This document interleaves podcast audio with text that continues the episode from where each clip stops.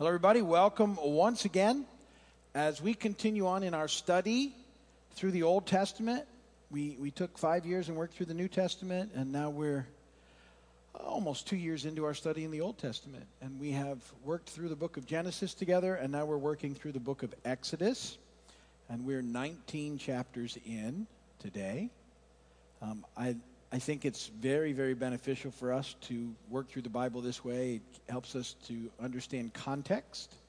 And um, you've heard me say from the beginning that it's so important that we have a, you know, we, we get the context of the scripture so that we don't take things um, and make them say something that they were never intended to stay, say.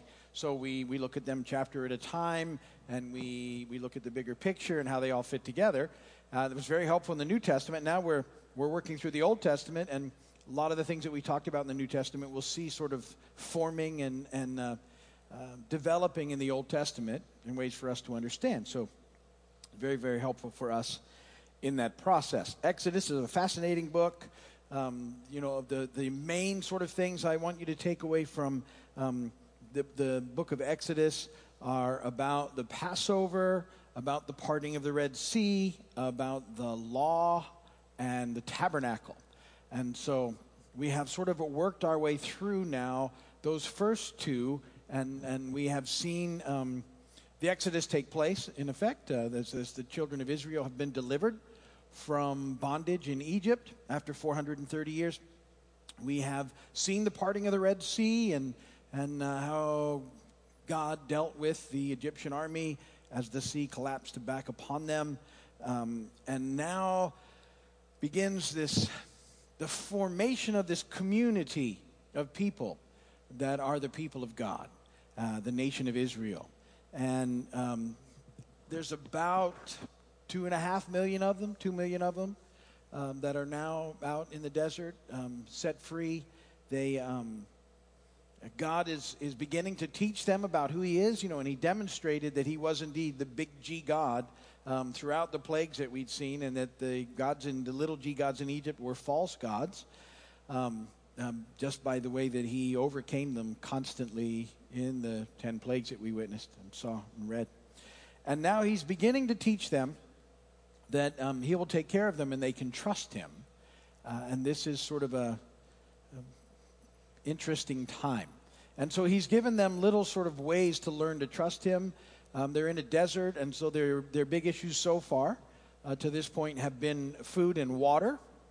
And when they didn't have one or the other, they would really complain against God.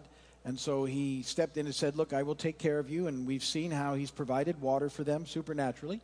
And we've also seen how he's provided them food. And that he continues to provide them, provide them their daily bread in the form of manna. Uh, he, he began to teach them about how they were to follow the things that he said with the um, when the manna started to come, because he, he told them, remember, listen, for five days you go out and collect enough manna for the day for you and your family. Uh, and if you collect any more than you need, it's going to go bad on you. On the sixth day, you can collect enough for two days um, because it's got to last for two days. And then the, um, the second day, you're not allowed to go out and gather any manna because I'll just take care of you for two days. And so you'll get a Sabbath, you'll get a break, you'll take a, you'll take a rest. And sure enough, that's how things are going. And at first, you know, the people were taking too much, or they weren't taking enough, or they were trying to get, you know, they didn't, they would go out on the day they weren't supposed to go out. And, and God's had a lot of patience and, and uh, grace with them to this point. He's letting them see that they can listen and, and they need to trust Him and they need to obey on the journey because um, the law is coming pretty quickly. And when He gives that to them, He's going to tell them that if they'll if they'll follow him and listen to his commandments, they're going to be blessed. And if they choose not to, it's not going to go well for them. And that's kind of, we're heading rapidly now to the giving of the law um, in the process. So, today we're in chapter 19. And um, if you remember back into the beginning of Exodus when God spoke to Moses at the burning bush, he gave him a promise and he said, When you have brought the people out of Egypt, you shall serve God on this mountain. And as we head into this chapter now, that promise has been fulfilled. The, the, the nation of Israel is at Mount Sinai, the Mount of God, and they're going to remain there for the next 11 months. And so they're going to learn a lot of stuff while they're there. And, and so God has redeemed his people. That's part of the story of Exodus. And now he's claiming them as his own. And, and he's going to enter into them uh, with them this covenant relationship just as he'd promised um, all along. And so we're, we're heading up to that part now, fulfilling his promises. So let me start to read, and then we'll talk about it on the other side. Exodus 19, beginning in verse 1. I'm reading it out of the NIV.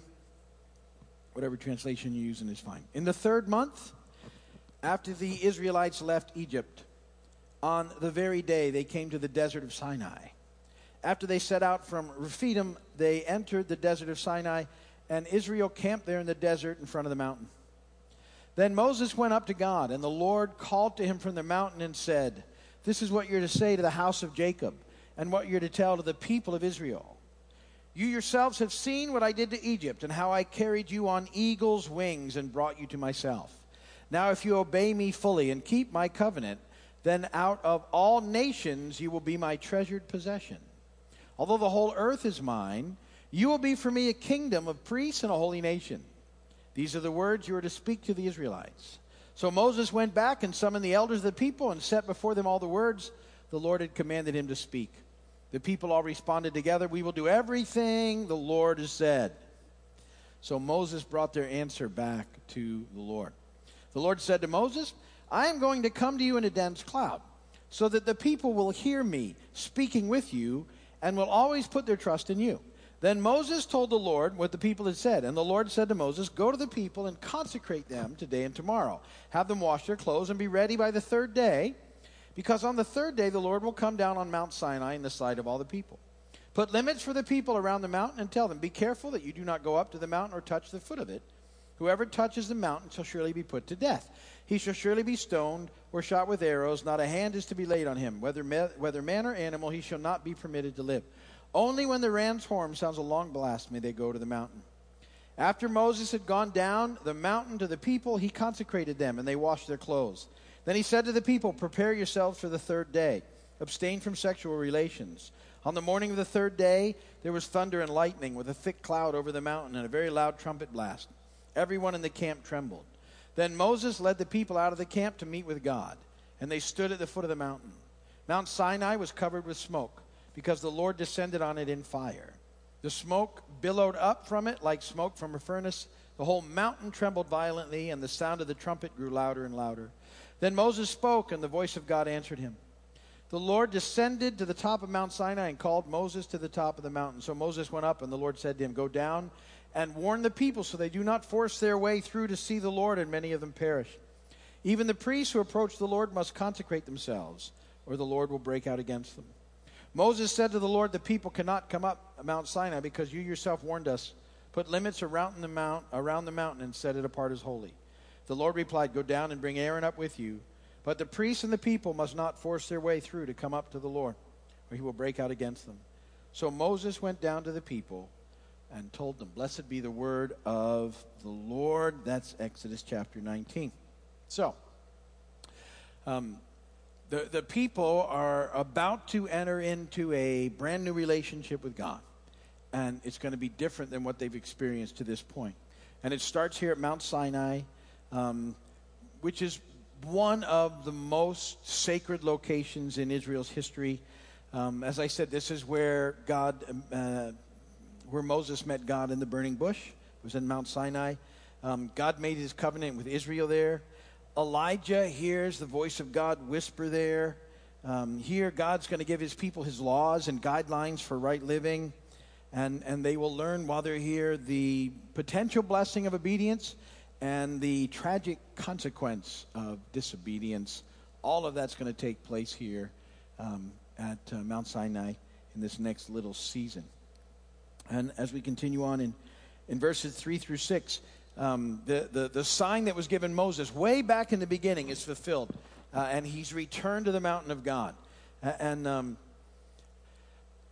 that has to be an amazing thing for Moses. I mean, he's, he's watched everything, but remember how his journey started those years ago when, when God appeared to him in the burning bush and said, This is what's going to happen, and promised that one day that would take place. It's been a long time coming, but, but God is faithful to his promises. And, and uh, it had to be something, even though Moses had watched what God had done, you know, through everything and the plagues and all that he'd done. But now to sit there and go, wow, that's, It's amazing. He's done everything that he said he would done. He's fulfilled the promise, and he will continue to fill his promises.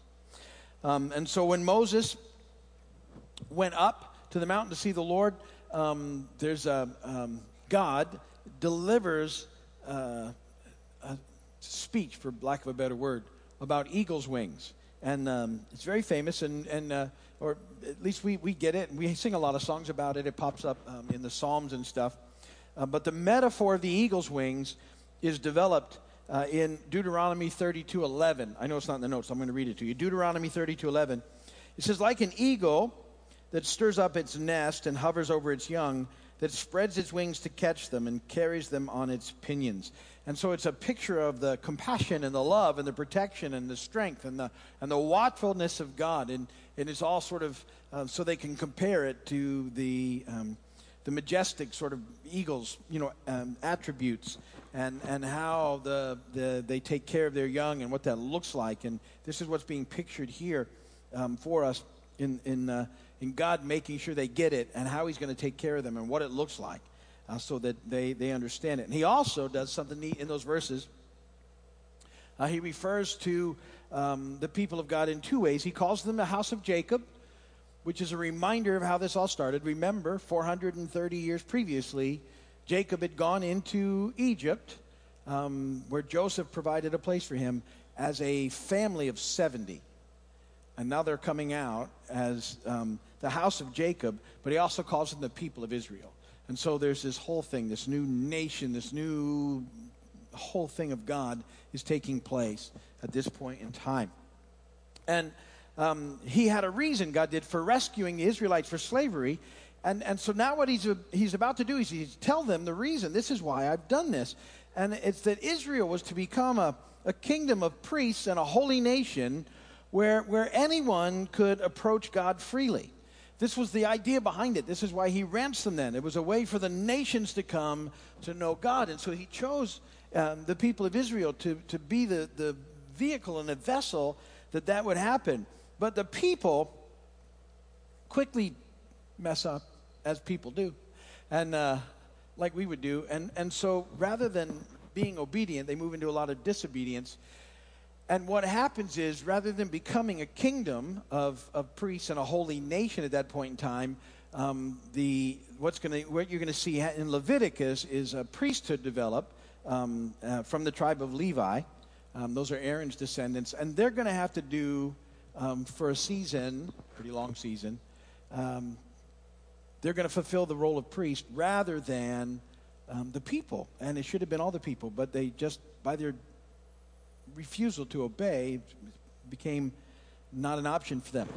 Here's where we're fortunate, if you remember in the New Testament, and because of our wonderful Jesus, we are once again um, a people, uh, a holy people, um, a priesthood. 1 Peter 2 9 says, We're a chosen people a royal priesthood, a holy nation, a people belonging to God, that you may declare the praises of him who called you out of darkness into his wonderful light. And so, because of Jesus, uh, the death and resurrection of Jesus, and, and us being, um, you know, reconciled to God through him, we now are becoming uh, uh, the very thing that was supposed to happen in the very beginning. This was what was supposed to happen with the people of Israel, but their refusal to um, obey and do as God would instruct them um, now we have, once again, that opportunity, but we have it in Christ, which is good because if we were without Jesus, we would be lost just like they were. So, um, you start these things happening. This is how it's supposed to be. Sin has messed everything up, continued to mess it up, and now um, in Christ, these things are coming back into the way they were supposed to be. Sometimes people ask um, why God chose Israel and um,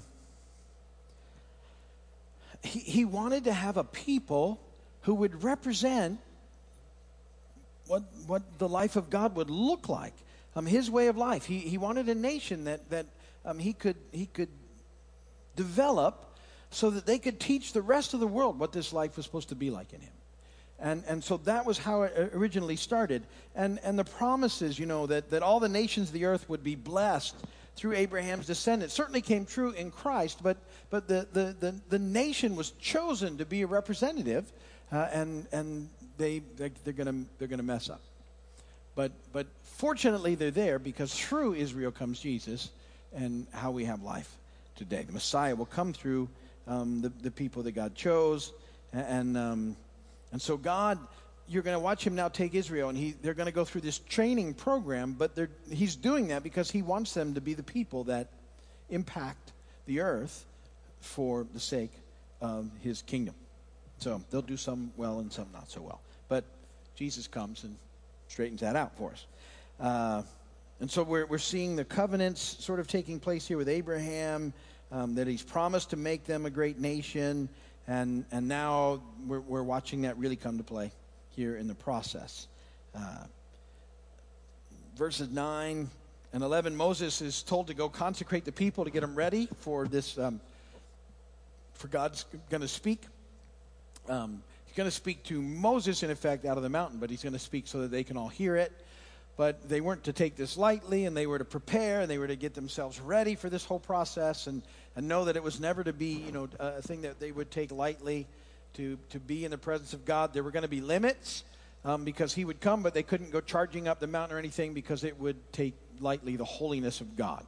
And and again, we, we always want to be thinking about, you know, the holiness of God and what that looks like, and making sure that we're we're taking time to spend with Him, and we're we're um, we're aware of how amazing it is, and we never take it for granted, and we're, we're taking that time to pray and to, and to read the Word and to just have time in relationship with the Lord. Um, th- this he wanted to make sure they understood the difference between um, holy God who loved them and sort of the false gods of Egypt and the false, you know, the idols whom they could have, you know, contact with. That it was going to be different with God, and even the priests who were to approach the Lord needed to consecrate themselves. Let me just say, this isn't the Levitical priesthood yet because they haven't been established. The priests at this time would have been. Do you remember when God spared all the firstborn sons of Israel? And they were consecrated to him as priests. So at that point in time, that's who it is the firstborn sons of Israel. But even they had to go, they, they couldn't just take it lightly, and, and uh, they had to be, you know, careful. And, and Moses and Aaron had an access that, that none of the rest of them had. Okay. And, and now, again in Christ, amazing. Hebrews 12, 18 through 24. Because of what Christ has done, we have an access that they couldn't even imagine. Um, Hebrews 12, 18. You have not come to a mountain that can be touched and that is burning with fire, to darkness, gloom, and storm, to a trumpet blast, or to such a voice speaking words that those who heard it begged that no further word be spoken to them, because they could not bear what was commanded. If even an animal touches the mountain, it must be stoned. The sight was so terrifying that Moses said, I'm trembling with fear. But you have come to Mount Zion, to the heavenly Jerusalem, the city of the living God. You have come to thousands upon thousands of angels in joyful assembly, to the church of the firstborn, whose names are written in heaven. You have come to God, the judge of all men, to the spirits of righteous men made perfect, to Jesus, the mediator of a new covenant, and to the sprinkled blood that speaks a better word than the blood of Abel. The writer of Hebrews tells us about how, how amazing it is, how, how much more significant, how superior Jesus is to Moses, because Jesus opened up a way for us to come to God with great joy and experience Him um, in, in ways that they, they, they would never.